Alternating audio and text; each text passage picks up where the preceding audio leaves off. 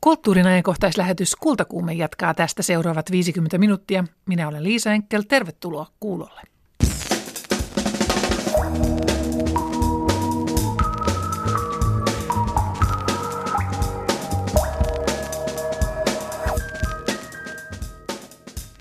Tietokirja on ajattelun peruskivi.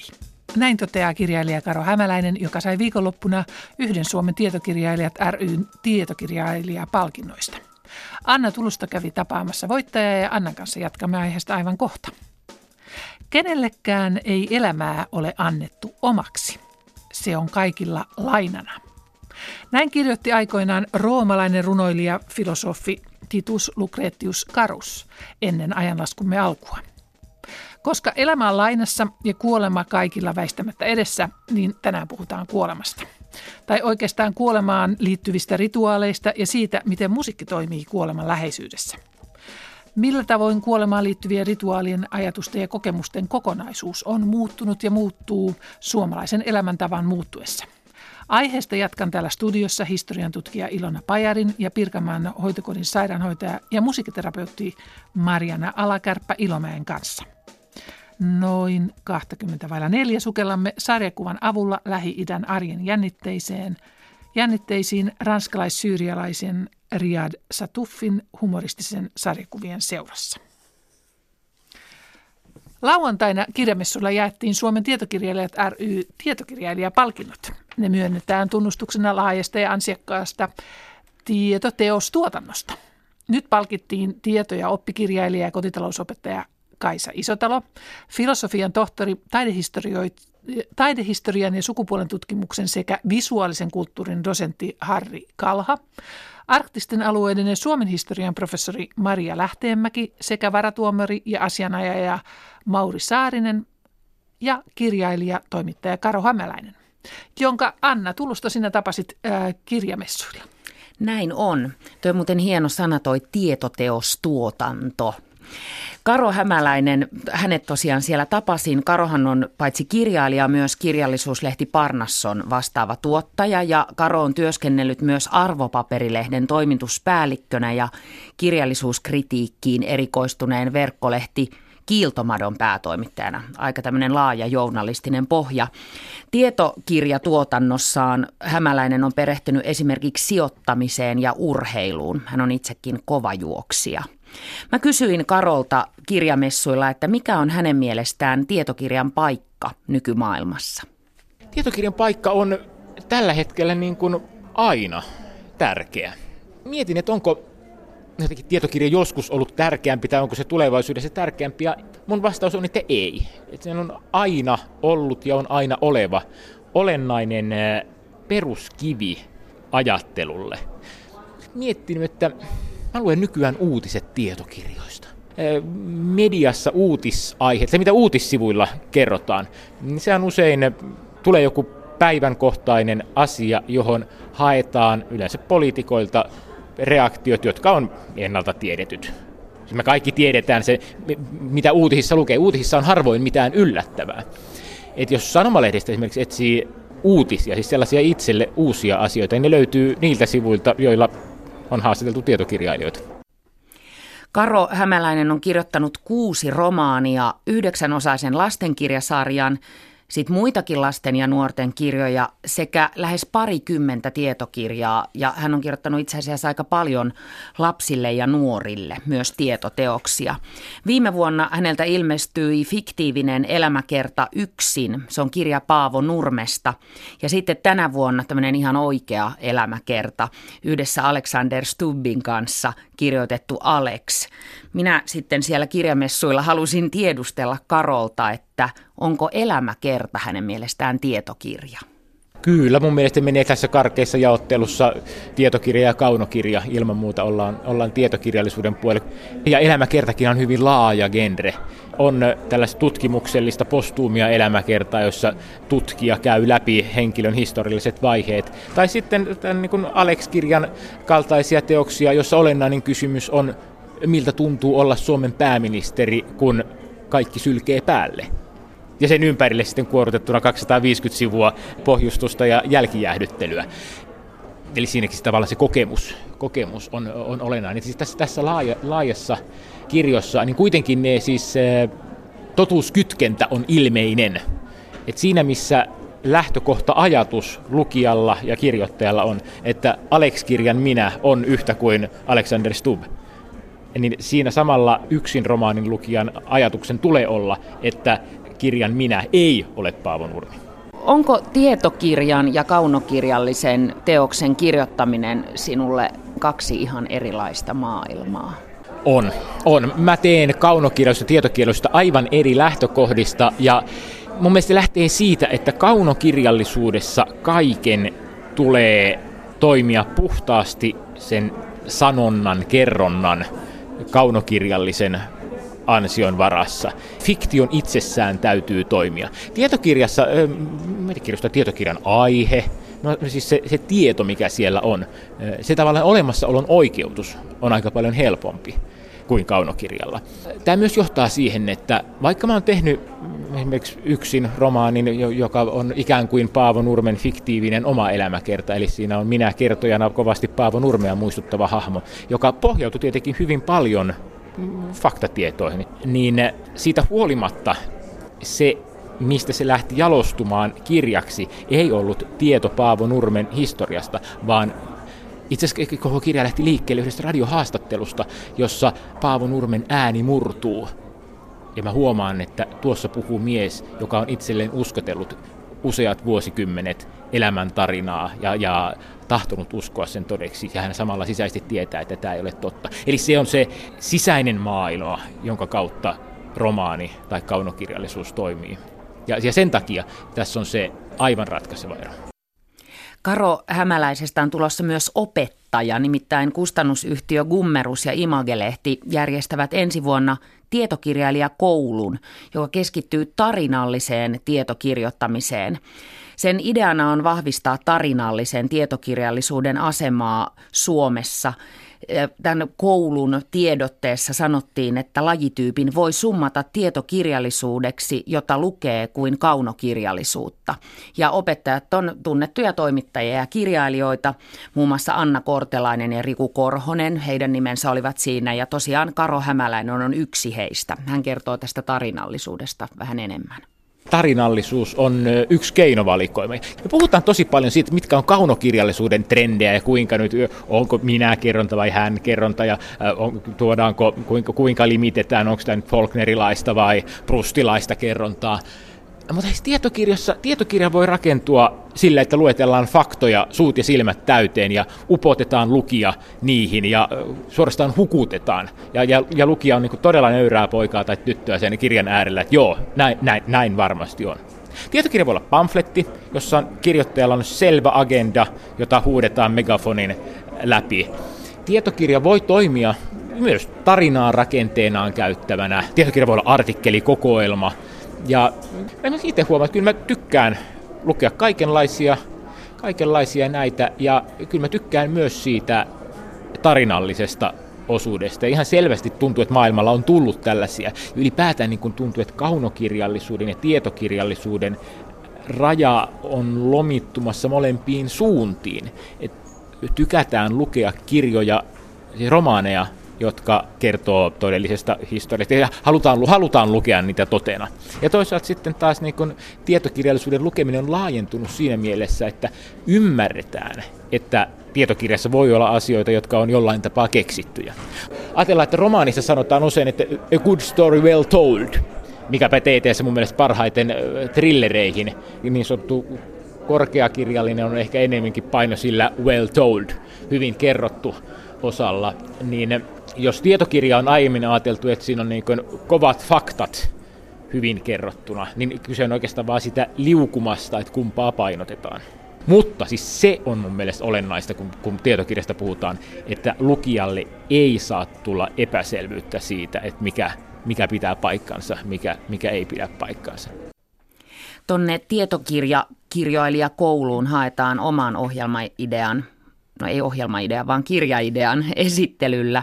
Haku on jo käynnistynyt ja se jatkuu tammikuun puoliväliin saakka. Mutta sinä bongasit, Liisa, jotain Facebookista liittyen Karo Hämäläiseen ja lukemiseen. Kyllä, Karo Hämäläinen on käynnistänyt perinteisen marraskuun lukuhaasteen Facebookissa.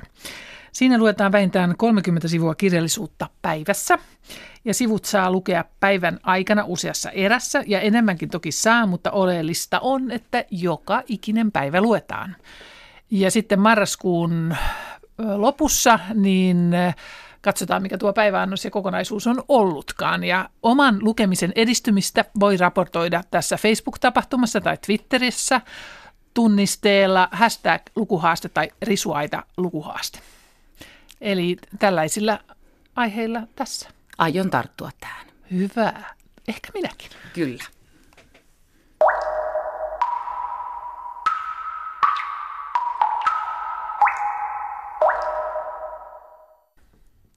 Joka syksy täällä Pohjolassa katsellaan luonnon kuihtumista, minkä vuoksi meillä on nimetty marraskuukin.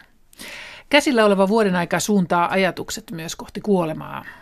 Ensi viikonloppuna vietetään kirkoissa vainajien muistopäivää, tai kuten meillä Suomessa sanotaan, pyhäinpäivää. Studiossa on kanssani kuolemantutkimuksen syventynyt historian tutkija Ilona Pajari. Tervetuloa. Kiitos. Ja Pirkanmaan hoitokodin sairaanhoitaja ja musiikkiterapeutti Mariana Alakärppä Ilomäki. Tervetuloa sinunkin. Kiitos.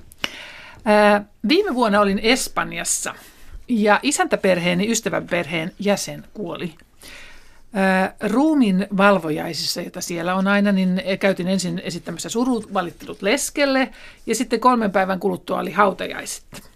Kun hämmästelin, että miten näin nopeassa tahdissa kaikki pystytään järjestämään, niin he kertoivat hautajaisvakuutuksesta, joka on Espanjassa yleinen. Ihmiset alkavat maksamaan tätä hautajaisvakuutusta 2-30 iässä ja kun henkilö kuolee, niin hän on ikään kuin itse maksanut ja järjestänyt kaiken ennakkoon. Näin mielestäni ihmiset e- Etelä-Euroopassa sitten ovat ehkä vahvemmin tietoisia omasta kuolevaisuudestaan, kun koko elämänsä saa tätä hautajaisvakuutusta. Mutta sitten jäin ihmettelemään, että miksi meillä täällä Suomessa kuolevan ja kuoleman kohtaaminen on niin vaikeaa. Ilona Pajari. Siihen on varmaan montakin syytä. Yksi on tietysti, jos ajattelee, en ole teologi, joten en tarkemmin lähde katolisuuden ja protestanttisuuden eroihin, mutta protestanttisuus on kuitenkin tämmöinen yksilön uskonto ja varsinkin sitten meillä täällä modernisoituneessa Pohjolassa monet muutkin siteet on aika ohuita. On kirkkoon, on sukulaisiin, joskus jopa perheenjäsenten välillä, niin silloin tavallaan se jos mä ajattelen just tota, että muutamassa päivässä järjestettäisiin hautajaiset, niin kertoohan se muustakin kuin siitä, että on hautajaisvakuutus.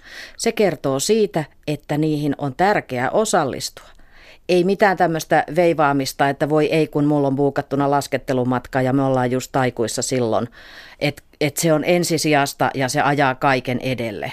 Se, että joku on kuollut. Ja tämä on sellainen ehkä merkki semmoisesta ei se, se ei kuolema kieltämistä eikä välttelyä, mutta jollain lailla niin kuin, ei se nyt mikään semmoinen prioriteettikaan ole saattaa läheisensä tai tuttavansa kunnialla hautaan. Ja kyllä täytyy sanoa, että yritän olla paheksumatta ihmisiä, kun he elämässä ratkaisuja tekevät, mutta joskus tämä hautajäisten järjestelyn seuraaminen on, olisi tehnyt mieli sanoa, että pitäkää ne nyt vaan.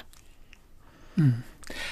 Äh, Mariana Alakärpä Ilomäki, sinä olet toiminut sairaanhoitajana Pirkanmaan hoitokodissa Tampereella melkein sen perustamisesta lähtien ja viime vuosina innostunut musiikkiterapiasta niin, että lähdit sitä opiskelemaan ja kirjoitit akateemisen lopputyön nimellä Ryhmämusiikkiterapia surutyön tukena saattohoidossa kuolleiden omaisille. Mitä siitä ajattelet, että kun viimeisen 50 vuoden aikana kuolema on piiloutunut arjesta laitoksiin ja ammattilaisten hoidettavaksi? Yhteiskunnasta tuonne pois. Niin. Niin se varmaan on. Meillä siellä saattohoitokodissa se kuolema on jotenkin semmoinen tietysti, kun se on saattohoitokoti, niin se on semmoinen luonnollinen asia.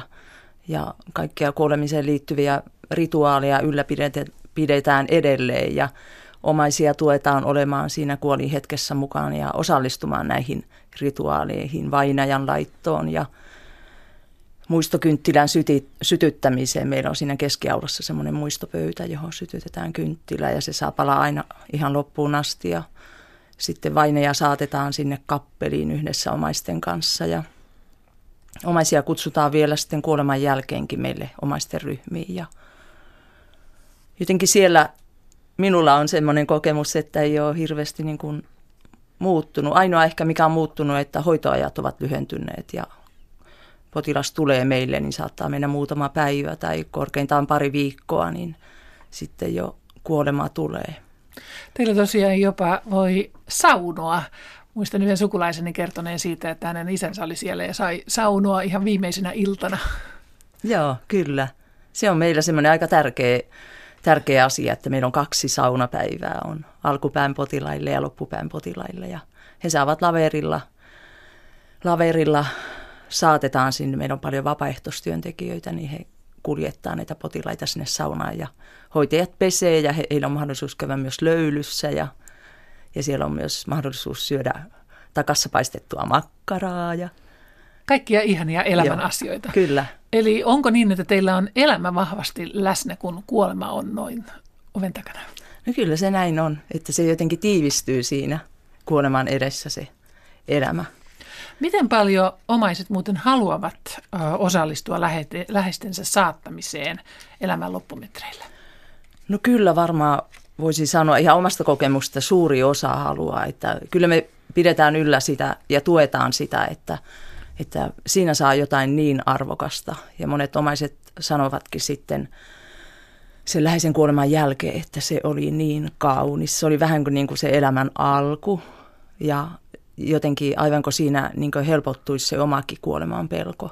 Ja siinä saa niin arvokasta elämän kokemusta, että se kantaa pitkälle ja auttaa siinä surutyössä. Olet myös musiikkiterapeutti, niin millainen musiikki toimii sinun kokemuksesi mukaan parhaiten kuoleman läheisyydessä? No jotenkin sillä tavalla, että semmoinen musiikki, mikä on tärkeää sille kuolevalle potilaalle. Mikä, mitä hän on itse kuunnellut elämän eri vaiheissa ja se on niin tärkeää, koska se herättää juuri se, sen potilaan muistot ja tunteet. Ja... Eli sen ei tarvitse välttämättä olla mitään harrasta musiikkia, vaan, vaan se voi olla riivitöntä rockia tai kyllä, jotain muuta kyllä, hauskaa. Kyllä, ihan mitä vaan, ihan laidasta laitaan. Eli musiikkimakua löytyy yhtä moneen suuntaan kuin on ihmisiäkin. Kyllä, näin on. Ennen, vaina, ennen vanhaan vainajan rinnalla kuljettiin tosiaan kuoleman hetkestä hautajaisiin ja nyt asiantuntijat hoitavat tämän osion. Ilona Pajari, sinä olet tutkinut tätä muutosta ja miten tämä muutis, muutos on vaikuttanut ihmisten kykyyn käsitellä kuolemaa ja omaa kuolevaisuuttaan? No silloin siis ihmisillähän on se hyvin rajallinen kyky sinänsä käsitellä kuolemaa, mutta silloin kun ö, kuolevan, kuolevia nähtiin, kuoleman hetkellä oltiin usein läsnä ja sitten saatettiin vainaja, niin silloin ihmisillä oli kuitenkin se tietynlainen uskonnon ja yhteisön tuki ja myöskin erilaisia maagisia uskomuksia, varsinkin vielä vähän yli sata vuotta sitten, joilla pyrittiin turvaamaan sitä, että kuoleva pysyy siellä siellä kuolleiden maailmassa ja että et se tavallaan, että kun puhutaan, että ihmiset pelon takia välttelee kuolemaa, niin ei se sillä lailla ole erilaisia kuin entisaikaan ihmiset, mutta nyt meillä on mahdollisuus olla näkemättä kuolleita ihmisiä ja kuolevia ihmisiä ja se tarjotaan meille ja jotkut sitä käyttävät hyväkseen. Onko se sitten lopulta kauhean järkevää on toinen juttu, koska moni, moni juuri sanoo sitä, että kuoleman, kuole, kuolevien ja vainajien lähellä oleminen ei suinkaan ihmiselle tee pahaa, mikä taas oli vielä muutama vuosikymmen sitten ajatus, että siitä traumatisoituu, kun näkee vainajan tai kuoleman. Ja no jos se on kovin vaikea asia tai kovin ikävä, tuskanen kuolema tai muuten, niin voi, on tietysti mahdollista, mutta usein, useimmiten ihmisille kokemus on päinvastainen.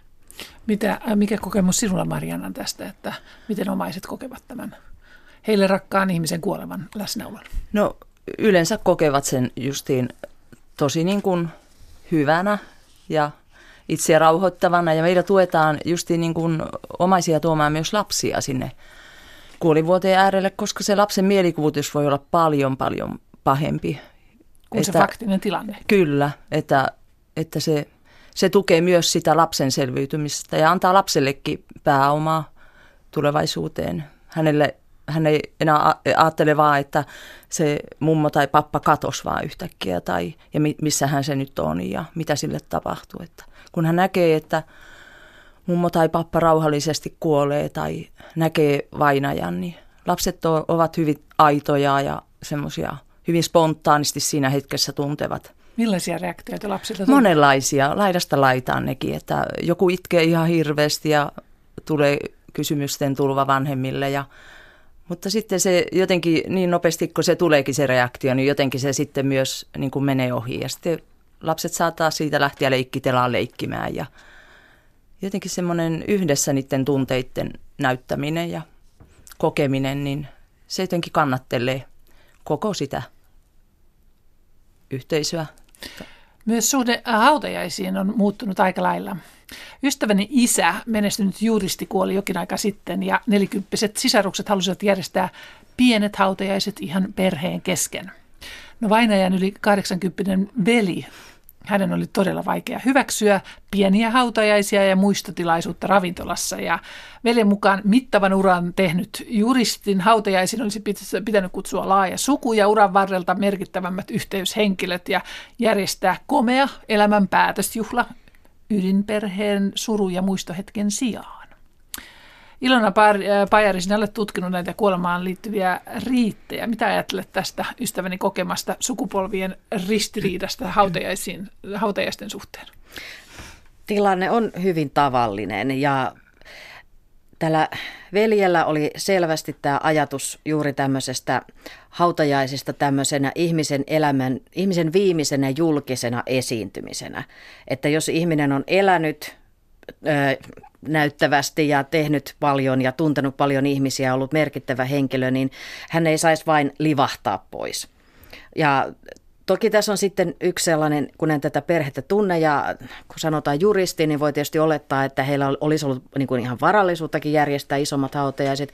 Mutta sitten on tämä nykyään hyvin yleinen ajatus siitä, että hautajaiset on osa surutyötä. Ja tämmöiset isojen, isojen hautajaisten ajatellaan vaikeuttavan surutyötä, että ne on raskas tilanne, jossa omaset joutuu edustamaan ja he ei saa näyttää tunteitaan samalla lailla.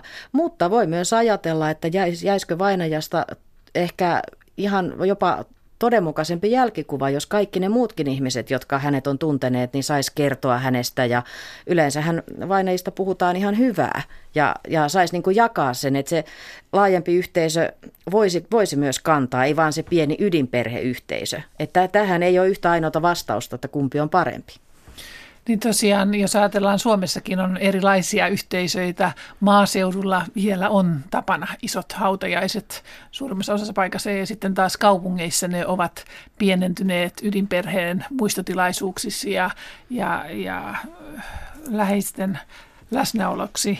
Niin äh, mitä ajattelet, millä kaikilla tavoilla tuo hautajaisiin suhtautuminen on näiden vuosikymmenten aikana, jos ajatellaan niin jopa tuolta ennen, Suomen itsenäistymistä, niin sieltä on aika huikea muutos tapahtunut, Ilona Pajari. No esimerkiksi tämä, äh, no kuten Eppu Normaali sanoo lähiön asukkaista, en tunne Nana naapureita. Ja ennen vanha naapurit oli ihan oleellinen osa hautajaisvieraita, saattoväkeä. Ja yksi ihan merkittävä asia on se, että ihmiset kuolee nykyään huomattavasti iäkkäämpinä. Että jos siitä aktiivi-iästä, jos ajatellaan, että 65-vuotiaana jäisi eläkkeelle, niin siitä on alle 10 vuotta, niin on elossa niitä henkilöitä, jotka on tuntenut hänet työelämässä tai, järje, tai ja aktiivisemman järjestömaailmassa, niin he, on, he voi tullakin. Mutta jos ihminen on esimerkiksi 30 vuotta ollut eläkkeellä ja häneltä alkaa olla jo niin vanhimmasta päästä omat lapsetkin kohta kuolleita pahimmassa tapauksessa, niin se semmoisten, ja, ja jos hän on viimeisen kymmenen vuotta vielä ollut dementoitunut, niin se hänen yhteytensä siihen yhteisöön alkaa olla jo niin ohut ja se yhteisö alkaa hajota ympäriltä.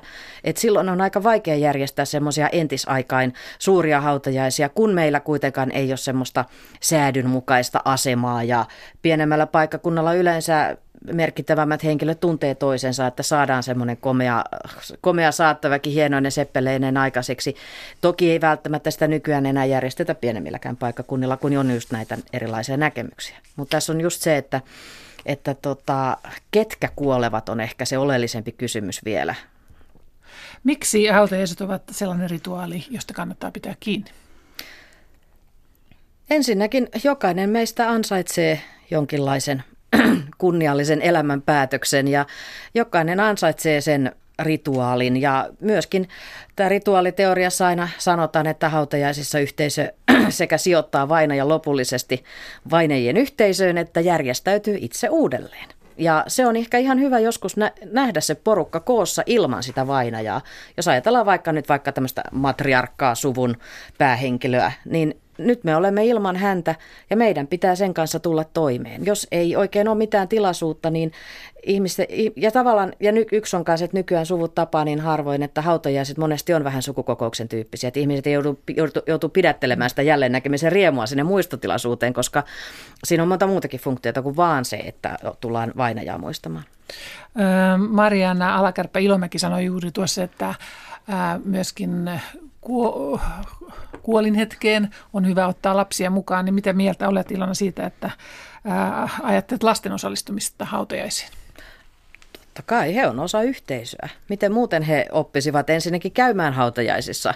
Ja, ja just tämä, kun aina paljon on tätä, että ei saa tuoda lapsia sinne ja tänne ja tonne, mutta jostain se nyt on aloitettava. Ja varsinkin jos on tämmöiset suvun hautajaiset, joissa ei tarvitse pelätä niitä ventovia radereaktioita siihen, että jos nyt taaperolta tutti hukkuu, niin silloin se on ihan hyvä, hyvä tilaisuus myöskin. Puhumattakaan, että ihmiset haluavat nähdä ne lapset. Ja monesti iäkkäämmät ihmiset hautajaisissa just sanovat, että lapset tuo niin kuin sen elämän lähelle, että, että he näkee, niin kuin, että elämä jatkuu. Että jos siellä olisi vaan vanhoja ihmisiä, jotka tosiaan suunnilleen pohtivat keskenään, että kuka on seuraava, niin se on todella masentava juhla. Mutta lapset, lapset tuo niin kuin sen elämän jatkumisen näyt esille aivan eri tavalla kuin mikä, mitä esimerkiksi pappi voisi sanoa. Hmm. Viimeisenä vuosikymmenenä sosiaalinen media on tullut vahvasti mukama, mukaan eri tavoin ja myös media eri tavoin. Jos ajatellaan viime kevättä, niin presidentti Mauno Koiviston siunaustilaisuus Helsingin tuomiokirkossa ja saattokulkuja ja hautaminen Hietaniemen hautausmaalla oli myös suuri yhteinen mediatapahtuma. ja sosiaalisessa mediassa niin se on pakottanut meitä ajattelemaan kuolemaa ihan uudella tavalla. Millä tavoin sosiaalinen media on muuttanut kuolema ja surun käsittelemistä? Näkyykö se teillä Pirkanmaan saattohoitokodissa? No jotenkin musta tuntuu, että kun tämmöisiä julkisuuden henkilöitä kuolee ja tälle julkis- on tämmöiset hautajaiset, joita kaikki voi seurata. Ja jotenkin musta ne on tärkeitä myös, että siinä on mahdollista myös niin kuin tavallisten ihmisten kohdata niitä tuntemuksia, mitä se kuolema ja kuoleman läheisyys ja herättää, että jotenkin tuntuu, että se kuolema on niin jotenkin kaukana meistä ihmisistä, niin se tulee jotenkin, koska se on myös todellista ja me ei pystytä kukaan sitä väistämään, että se on mahdollista meidän kaikkien kohdalla minä hetkenä hyvänsä. Niin tämä on vain hyvä asia, että se tulee näin esille myös mediassa. Ilona Pajari, mitä sinä ajattelet sosiaalisen median käytännöistä? Siellähän syttyy virtuaaliset kynttilät ja eri värit ja erilaiset hahmot tulevat henkilöiden kuoltua, niin media äh, tuonne Facebookiin ja Twitteriin ja ihmiset osallistuu RIPllä ja muilla sanonnoilla. No joskus se tietysti tuntuu vähän teenäiseltä, että ihmiset joka ikiseen kuolemantapaukseen kommentoi, että kun se, nyt vaikka Facebookissa, kun se feedi on täynnä sitä, niin tulee vähän no tässä on tietysti vielä tämä kuolematutkijan reaktio, reaktio että niin kun katson sitä ulkoa päin, ja, ja, mutta ihmisillä on se tarve osoittaa sitä. Ja se mikä on myös, että varsinkin tunnetumpien henkilöiden kohdalla tulee keskustelua heistä ja ei se aina ole pelkästään tämmöistä hymi, hymistelevää, vaan myös ihan esimerkiksi kun nyt historian tutkijoiden kesken somessa ollaan, niin paljon oli keskustella just Koiviston aikakaudesta ja hänen urallaan tekemistään päätöksistä ja mikä vaikutti mihin. Ja kuitenkin meidän 70-luvulla syntyneiden polvessa Koivisto oli se presidentti, että me vanhimmat muistamme Kekkosen, mutta kuitenkin Koivisto oli se ensimmäinen hahmo ja Myöskin presidenttiinstituutiosta puhutaan, että voidaan puhua monista eri asioista, samalla kun sitten kuitenkin reagoidaan hyvinkin voimakkaasti. Just sitten Koiviston perhe on hyvin tunnettu ja moni juuri on ihailut sitä, miten he on, he on niin tässä asiassa esiintyneet julkisuudessa. Et on myös kysytty, että osaako nuorempi polvi tehdä tätä asiaa yhtä hienosti kuin esimerkiksi Tellervo Koivisto. Onko tämä sitten sosiaalisessa mediassa kuoleman esiin nostaminen, edesauttaako se tätä keskustelua ja avointa keskustelua kuolemasta?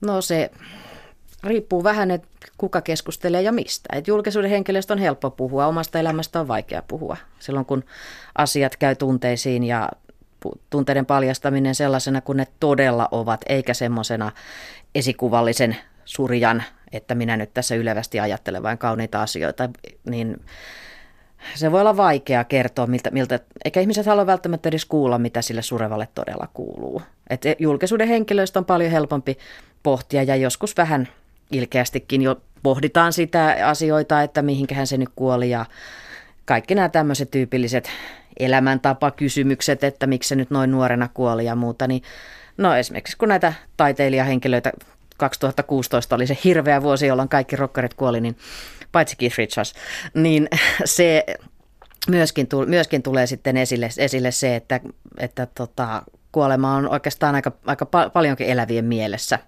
vaikka tuntuu, että puhutaan ihan muusta. Niin musiikki on ollut tärkeä saattohoidossa ja niin myös surevien kanssa. Niin Marjan Alakärpä, Ilomäki, kun teit tuota lopputyötäsi, niin, niin äh, millainen musiikki lohduttaa?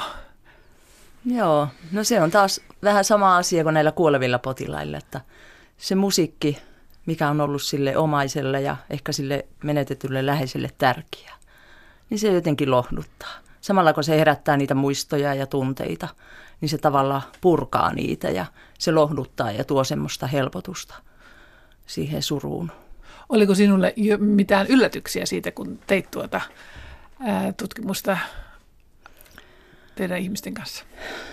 No tuota, mehän tutkin niitä musiikkiterapia- sururyhmiä, mitä hoitokodilla oli pidetty ja tuota, oli 31 ryhmää ja 94 surevaa ja jotenkin siinä ei tullut hirveästi yllätyksiä. Ainoa asia ehkä oli tämä, että miten se uskonnolliset asiat tulee ilmi näissä eri ryhmissä, että se vaihteli, mutta muuten jotenkin ne keskusteluteemat ja kaikki musiikkiterapian menetelmät, mitä käytettiin, niin ne ryhmät oli aika lailla samanmoisia. Vaikka Suomen maalisto, niin sanoit, että, että niin tota, aika iso osa sanoo, että, että kirkolla ja uskonnolla ei ole merkitystä, niin sanoit tuossa kuitenkin, että, että näissä surevien musiikissa niin tämä uskonnollisuus tuli esiin. Millä tavoin? Joo, no, tai se uskonnollisuus ylipäätänsä keskustelussa ja myös kyllä musiikissakin, niin se vähän riippui siitä, minkälaisia surevia aina sattui siihen ryhmään. Jos heillä oli niin kuin, tämmöiset uskonnolliset asiat tärkeitä, niin se sitten korostui semmoisessa ryhmässä, että, että minä vetäjänä sitä varsinaisesti otan niin esille, että se annan tilan sille ryhmälle ja ryhmän tarpeiden mukaan toimitaan. Mutta tuota, sillä tavalla. Ilona Pajari, sinä kun olet tutkinut kuolemaan liittyviä rituaaleja, niin miten tämä uskonnollisuus, ei-uskonnollisuus ja ei-uskonnollisuuden ehkä lisääntyminen niin on vaikuttanut hautajaisiin ja kuolemaan liittyviin rituaaleihin? Se on vaikuttanut tietysti siten, että nämä omaisten ja tietysti painajan eläjässään osot, esittämät musiikkitoiveet, niin nehän ei aina käy yksin sen kanssa, mitä kussakin kirkossa pidetään hyvänä esittää.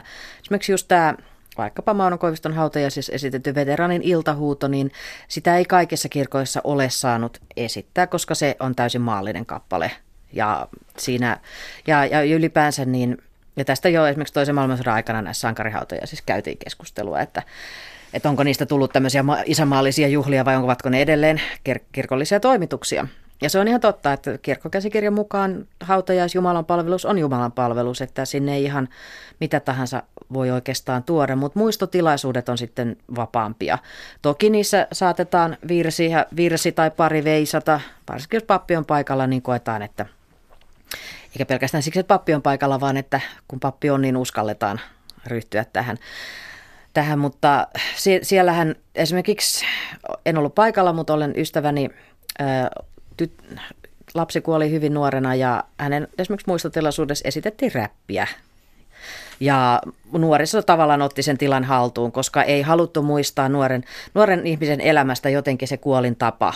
Eri asia, jos on sairastanut pitkään, niin se voi tietysti vähän tuntua, mutta tuo äkillinen kuolemantapaus, niin siinä on ehkä ihan terveellistä, että häivytetään se että ei sitä kannata muistella, se on, se on to, toisen tason asia, vaan että, että niin tulisi se ilo ja se, mitä se nuori ihminen on tuonut tähän maailmaan niin se tulisi esille. Ja tietysti on iloisia virsiäkin, se ei ole siitä kiinni, mutta että hautajaisiin sopivia No toisaalta sitten ole hautajaisissa veisan useamman kerran, että Herraa hyvää kiittäkää, koska silloin kiitetään hyvästä elämästä. Että se on tulkintakysymys. Mutta koska nykyään virsiä tunnetaan huonosti, vaikka ne tietenkin on eri tärkeä osa luterilaista uskon harjoitusta, että näin reformaation juhlavuotena muistamme tämän, olisi hyvä osata, niin silloin, silloin kuitenkin tota, ne musiikkivalinnat, ne että mitä ihmiset haluaa. Toisaalta sitten kun kuolema on semmoinen tilanne, jos kirkkoon otetaan yhteys, niin alkaa muistua mieleen se, että tässähän voisi vaikka vähän veisatakin. Se voi tuntua myös ihan hyvältä. Kiitos Ilona Pajari ja Mariana Alakärppä Ilomäki.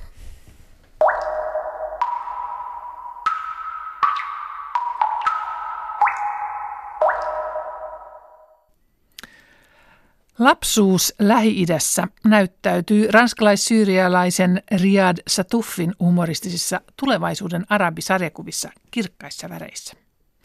Oma elämänkerrallinen tulevaisuuden arabitrilogia on käännetty jo 17 kielelle, viimeisin osa suomeksi vuonna 2016. Satuf vieraili tässä kuussa Suomessa, Ranskan kulttuurikeskuksessa ja tapasi fanejaan. Paulina Grym tapasi sarjakuvapiirtäjän.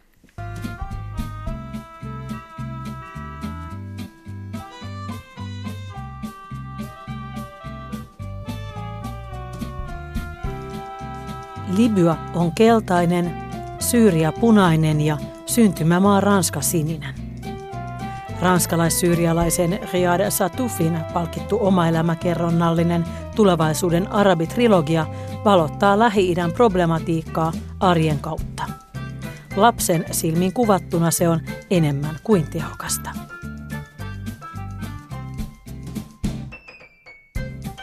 Tulevaisuuden arabisarjakuvissa Pikku Riyad leikkii syyrialaisten serkkujensa kanssa moneen otteeseen. Riyadin pieniä syyrialaisserkkuja on opetettu kehdostaasti vihaamaan ja pelkäämään juutalaisia. Vaaleahiuksisesta ranskattaresta syntynyt pikku Riyad on isänsä kotimaassa Syyriassa erinomaisen epäilyttävä ja hänen pitääkin monta kertaa todistella sekä itsensä että äitinsä epäjuutalaisuutta. Kylän lapset Kunnon muslimeja ja patriotteja hekin veisaavat riemulla ylistyslauluja itsevaltialle Hafiz al-Assadille, nykyisen Syyrian presidentin isälle.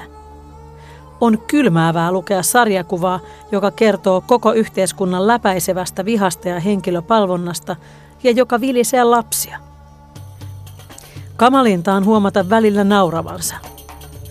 Riyad Satufin musta huumori iskee takavasemmalta – Välillä se rakentuu ruutu ruudulta niin, että lukijan tekisi mieli lopettaa lukeminen, mutta silti lukija jatkaa.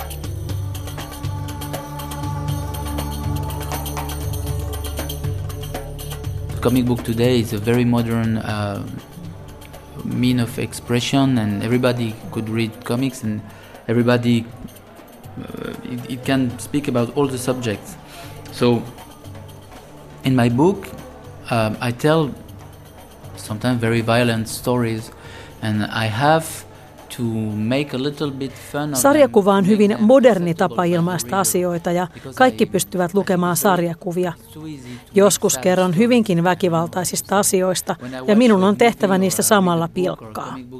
Olisi liian helppoa tehdä vain surullisia tarinoita. Kamaluuksien ja hauskuuden yhdistäminen, se vasta vaikeaa onkin. Haluan tuoda mukaan myös aistimuksia, kuten tuoksuja ja hajuja, makuja ja värejä. Yritän olla asettamatta itselleni mitään rajoja.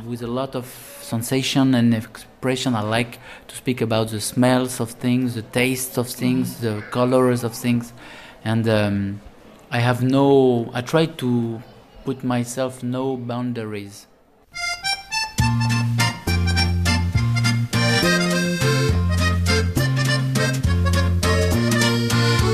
Sarjakuvataiteilija Riyad Satuf ei pelkää kirjoittaa uskonnosta. Tulevaisuuden Arabi 3 kirjassa Pikku Riyad ihmettelee islamin lisäksi myös kristinuskoa syntymämaassaan Ranskassa vieraillessaan. Tuletko huomenna pyhäkouluun? En. Mikä se on? Siellä oppii kaikkea raamatusta ja Jumalasta. Se on toisessa koulussa ja siellä on pappi, joka kertoo Aatamista ja Eevasta ja kaikkea. Siellä on tosi kivaa. Pappi on kylläkin hirmu ankara. Heti jos tekee jotain tyhmää, hän sanoo, että Jeesus kuolee meidän tähtemme aina uudestaan ja uudestaan, vaikka se Jeesus on kyllä jo kuollut. Me ei sitten pelleillä, ettei tapettaisi sitä uudestaan pahoilla teoillamme.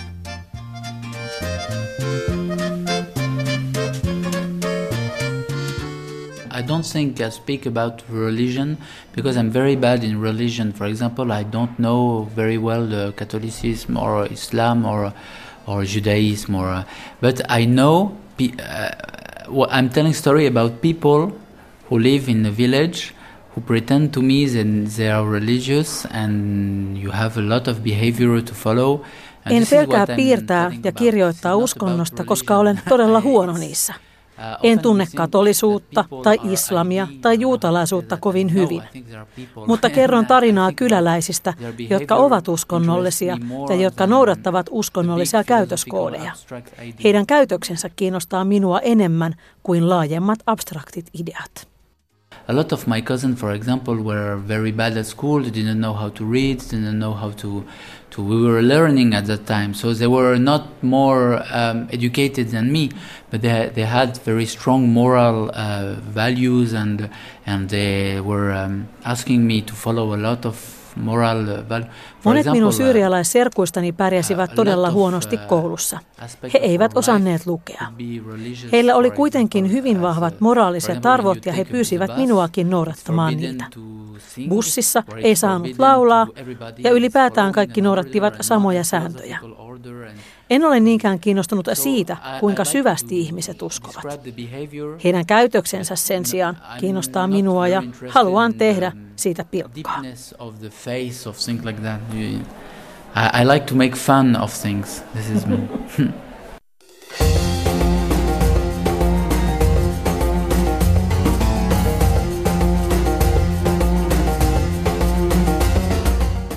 Tulevaisuuden arabi-sarjakuva on täynnä yksityiskohtia. Riyad Satufin kuvaamassa 70- ja 80-lukujen Libyassa ja Syyriassa monet talot ovat keskeneräisiä. Niitä ei koskaan rakenneta loppuun eikä maalata, sillä valmiista talosta tulisi maksaa veroa. Katto vuotaa ja hienoimmissakin asumuksissa seinissä on näkyviä halkeamia. Cheap construction because also the cement was poor quality because uh, the guy who was making cement was a crook, so he don't put all water or something, and corruption was from everywhere to everywhere, to the, from the bottom to the top of the house. And the house Sementti oli huonolaatuista, sillä sementin valaja fuskasi sen valmistuksessa. Tämä korruptio ei yltänyt vain talon lattiasta kattoon, vaan läpi koko yhteiskunnan, aivan ylimmille tahoille saakka – kertoo Riyad Satuf. Se on hassua, mutta on se myös traagista. Satufin Ranskassa tohtoriksi opiskellut oma isäkin päättyi myymään akateemisia tutkintoja syyrialaiseliitille omassa yliopistossaan.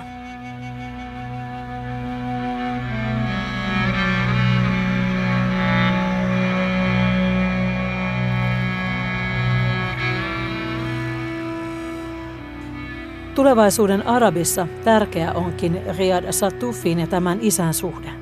Isä on päässyt opiskelemaan yliopistoon Ranskaan ja tavannut siellä naisen, jonka kanssa menee naimisiin ja perustaa perheen. Viiniä siemaileva syyrialaismies ihailee tyranneja Gaddafia ja al-Assadia ja uskoo heidän auttavan arabit uuteen kukoistukseen modernin teknologian ja koulutuksen avulla nousemaan kadehtimiensa länsimaiden tasolle – Isä vie perheen ensin Libyaan ja sitten kotimaahansa Syyriaan.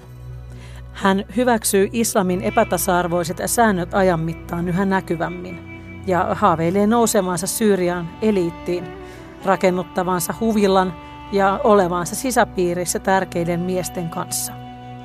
Ranskalainen äiti mukautuu, mutta ei aivan ilman kapinaa.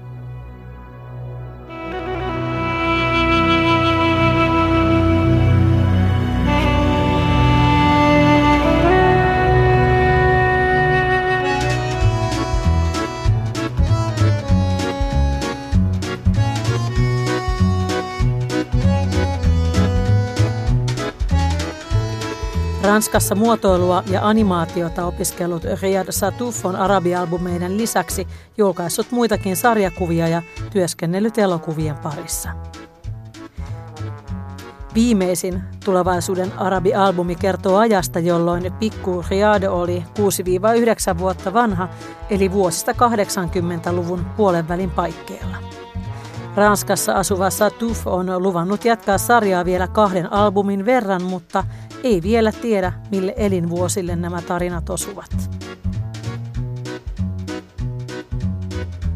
The, the rest of the Arab the future will continue and maybe until the modern time, but I don't know uh, actually when it will end. So I'll keep this secret. Sen pidän salaisuutena.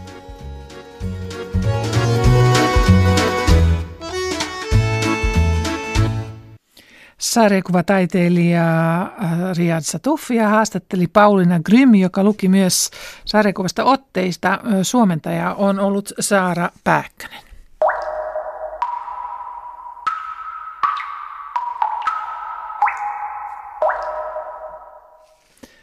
Tässä kultakuumeessa on tänään puhuttu niinkin vaikeasta aiheesta kuin kuolema. Millä tavoin kuolemaan liittyvien rituaalien ja ajatusten ja kokemusten kokonaisuus on muuttunut ja muuttuu, kun tämä suomalainen elämäntapa muuttuu ja aiheesta oli kanssani keskustelemassa historian tutkija Ilona Pajari ja Pirkanmaan hoitokotin sairaanhoitaja ja musiikkiterapeutti Mariana Äläkärppä Ilomäki. Ja alussa äh, kuulimme tietokirjailija Karo Hämäläisen ajatuksia, kun hän voitti tässä viikonloppuna Helsingin kirjamessuilla Suomen tietokirjat ryn yhden tietokirjailijapalkinnon. Niitähän oli palkinnon saajia, oli useampi. Ja lopuksi tässä kuuntelimme, millaista sarjakuvaa on tehnyt Riyad Satuf, tuo ranskalais-syyrialainen sarjakuvataiteilija, joka on kirjoittanut tulevaisuuden arabisarjakuvia. Mutta huomenna kultakuumeessa paneudutaan – teatteri Jurkan tuoreimpaan näytelmään, joka tarttuu legendaariseen ja riipaisevaan äiti-tytärsuhteeseen. Kultakuumeen vieraana ovat näyttelijät Emmi Pesonen ja Ella Pyhältä. Sari Möttösen kanssa keskustelevat siis Emmi Pesonen ja Ella Pyhältä ja Lotterin teesien 500-vuotispäivä on huomenna ja silloin tutkaillaan myös millä tavoin 100-vuotiaan Suomen juuret ulottuvat 500 vuotta vanhaan uskonpuhdistukseen. Kiitoksia tästä iltapäivästä ja oikein hyvää kulttuurillista jatkoa sille.